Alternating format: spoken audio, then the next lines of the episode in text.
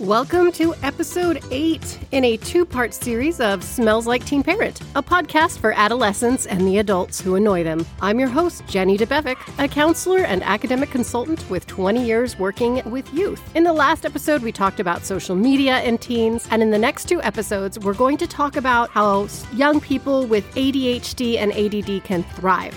How does teen ADHD differ from earlier childhood ADHD? Does playing video games give your kids ADHD? Can they get ADHD from those wild and chatty friends? What distinct challenges might adolescents face? And how can you support them in middle and high school? How can you build a collaborative team to ensure that teens with ADHD and other learning differences make the most of their educational setting? And finally, with all these questions, we're going to touch on how to manage your own feelings and symptoms so that you can best set an example for your teen. Featuring our guest, Dr. Pamela Moslin, a psychiatrist and part of the medical staff at Evergreen College in Olympia, Washington. Please download this episode so that I can keep bringing you content. The questions from parents have also been piling up, so I'm excited to bring you this long overdue episode. I hit a little bit of what is known as pod fade, but now we are back on track for the fall. What helps you concentrate? There's a couple things that help me concentrate, taking breaks and also listening to music. Uh, I'd say like kind of being on my own. I don't like a lot of noise. Uh,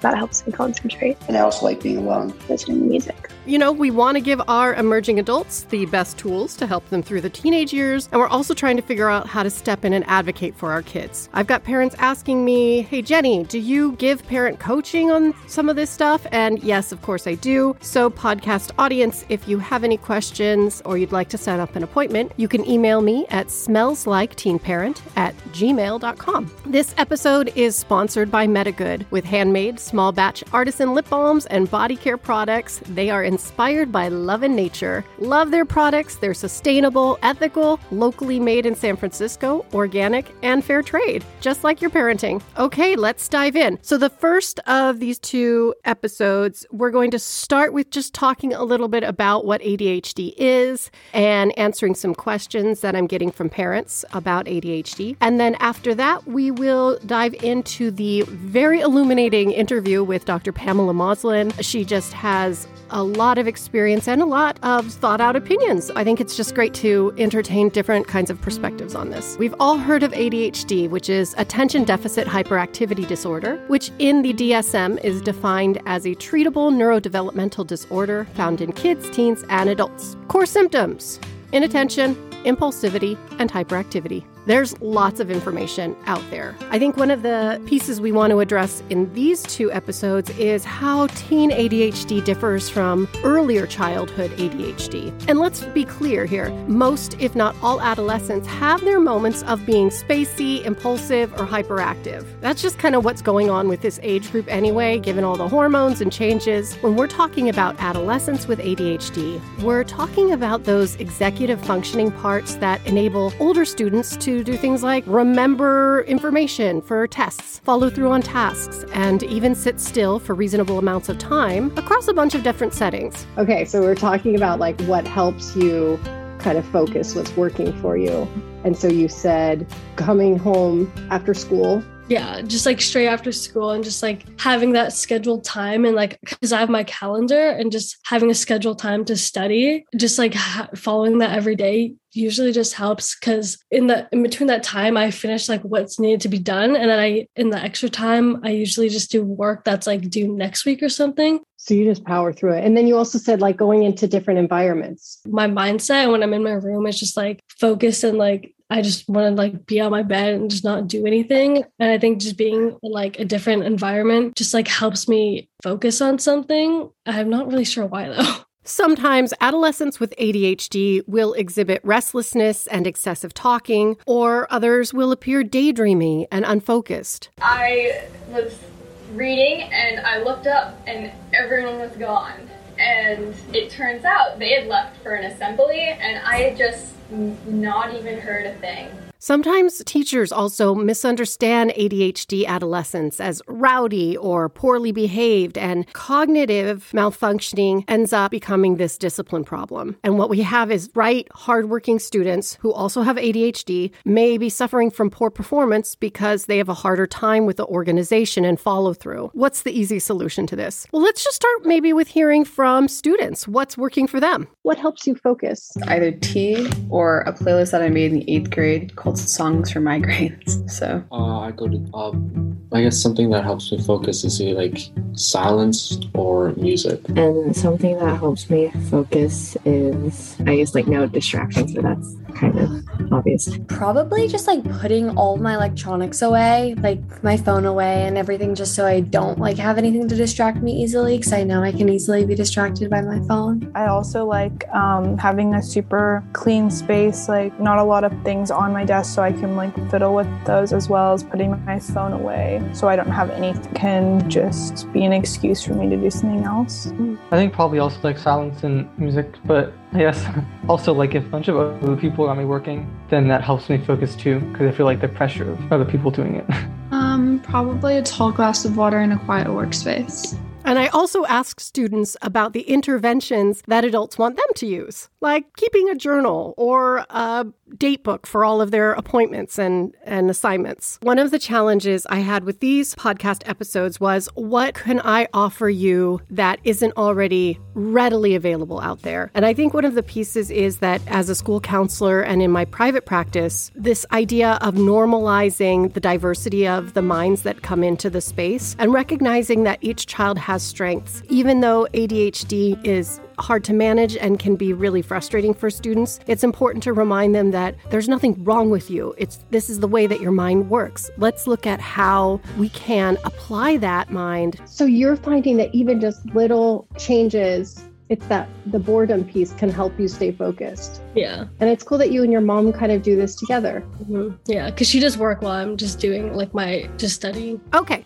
next part. Let's go to some questions that I received via email from listeners of this podcast, which are edited for brevity and read by my child, six. My kid plays too many video games. Does this mean he has ADHD? Can video games make him ADHD? No, but studies show that those with ADHD symptoms have a higher rate of problematic video game use than control studies. In one research study in 2013 by Micah Mazurek and Christopher Engelhardt in Pediatrics Journal concluded that boys with ADHD not only had greater in-room video game access, but greater problematic video game use than those of their neurotypical peers. On the plus side, because we see these tendencies early, we can enforce limits, such as making sure students complete their schoolwork before playing games, setting a timer, and using parent control to monitor game use. Note, pediatrics recommend that no more than two hours a day be spent on video games, and that parents work with kids to develop a media plan and then stick to it. I know, your kids are going to push back whatever limit you set. That's kind of their job. But the best gift you can give them is this firm boundary. You can do it with a smile,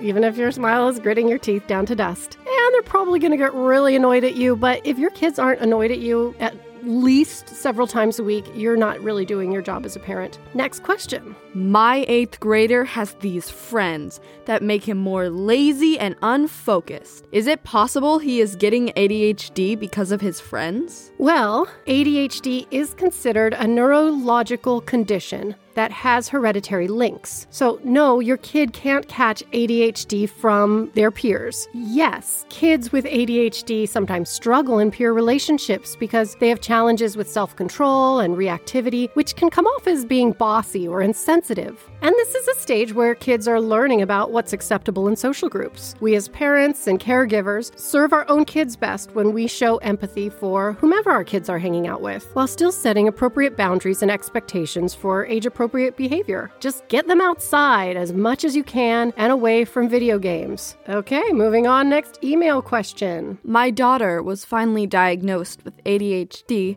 and is going into high school. What new challenges are they going to face and how can I help them? All right, thank you for this. This is from Carol. In middle and high school, students have to manage more classes that become increasingly more complex in content, multi step projects, longer deadlines, and detailed analysis. Students with ADHD have struggles with all of these parts, so they're going to need help planning for projects and tests. And they're going to also need coping tools like taking breaks every half hour or when they feel their frustration is reaching, you know, to a 7 out of 10 level. All we can do is just be very supportive, especially with my sister. Like it's very hard for her to read and stuff like that. And like we have to help her with homework. So I think when it comes to, you know, ADD and ADHD, is they just have to find something that will help them just calm down. But I think when once you can find something that isn't like that you like, but that's not distracting you even more, that's a good like median. Next question. My 13 year old was recently diagnosed with ADHD. So now what? How do I help them at home? Parents and teachers have asked what they can do to get ADHD students refocused and regulated. One, offer visual measuring tools with students to help them notice and evaluate their thoughts and feelings. And then we use coping skills to address what those thoughts and feelings are so they can shift feelings of frustration or negative self talk. Next, I'll try and get some details about what they're struggling with. Tell me what are the steps that you're going to take to get through this assignment, especially if it's like a longer research project or if it's something where they have to study for a test. How many hours do you think it's going to require you for you to really know this? Okay, and then we can break it down. Okay, well, how many minutes a day is that? What time of the day do you want to study? Help them by breaking it down into smaller chunks. Step two is really get them grounded in their own body. One thing I do with kids when they're getting anxious, I see a lot of anxiety. So I do buddy breaths with my students. Buddy breath is very simple. I just put a hand on my chest and maybe another hand on my stomach, and then I ask them to do it with me, you know, where they put a hand on their chest and a hand on their stomach. We look each other in the eyes, and then we just breathe at the same time. And maybe we do three of those breaths, right? We could do one right here. So I've got one hand on my chest and another hand on my stomach, and we're just gonna inhale. I'm looking across the podcast at you. Okay, let's talk about that step three. As we get in touch with our mental and emotional state, we want to ask about specific feelings that they may be having, naming these feelings, helping kids develop this vocabulary, reminding them, okay, what is this? This is anxiety, it's worry, it's stress, it's feeling unfocused. And then we sort of measure it. Okay, how how stressed do you feel right now on a scale of 1 to 10? 1 is completely wild off the hook and 10 is I'm feeling like Yoda on his best day. Right? We want to keep things light and non-shaming. What we're trying to do here is help adolescents begin to notice their own process and advocate for what they need. Another intervention I like to use with adolescents is zones of regulation model where we're assigning colors to emotional states. Green for calm, blue for sad and worried, yellow for anxious and restless, and red for out of control. I love this tool. It's simple, it's transformational because it helps students, especially those with limited emotional vocabulary, break down and identify their emotional stress. And then we ask, okay, what do you need right now? And then maybe provide three options take a break for 10 minutes, no video games, get a snack, or take a walk outside. And then I ask, do you need my help right now, or do you want to try this alone? Again, I keep this light. And it, and it looks different in the classroom with younger adolescents versus junior high and high school adolescents. I also like to provide students and clients with a chart of coping skills that I keep one on the fridge for me and my family members. So even if they don't like what Uh, you know I have to offer, I say, okay, well let's choose something else from this list or make up your own. It just kind of gets that dialogue going and helps them take agency over their own problem solving. How many times have you been told to just keep a planner? Too many. I know, I know. It's like, oh, you have an attention disorder. Just keep a planner. And and it's really not that simple. It's not just like doing it. You want me to take a planner? Okay, let's go to the next question. My teenager told me that this school practices mindfulness. Can this actually help my child? Can mindfulness help my ADHD child? The answer is unequivocally yes. Research is very strong that mindfulness can help with managing symptoms of ADHD. In one study of mindfulness training in kids ages 8 through 12, it showed a significant reduction of inattention and hyperactivity after just eight weeks. In another study, fifth graders who are on ADHD medication were taught mindfulness, and their math scores improved by 88%. That research study really blew my mind a little bit. And in the Journal of Attention Disorders, mindfulness based therapies improved attention by 66% and decreased hyperactivity and impulsivity by 53%. Okay, that's that's pretty uh, pretty conclusive. Other ways that you can help support your adolescent at home is making sure that they have balanced nutrition. According to the book Finally Focused, a breakthrough and natural treatment plan for ADHD by James Greenblatt and Bill Gottlieb, they recommend making sure that your children have enough zinc, magnesium, and probiotics. In addition, pediatric allergist Doris Rapp, MD, writes about how undetected allergies can contribute to hyperactivity and inattentiveness. She recommends making sure that your children have omega 3s to nurse their brain and reducing their sugar intake.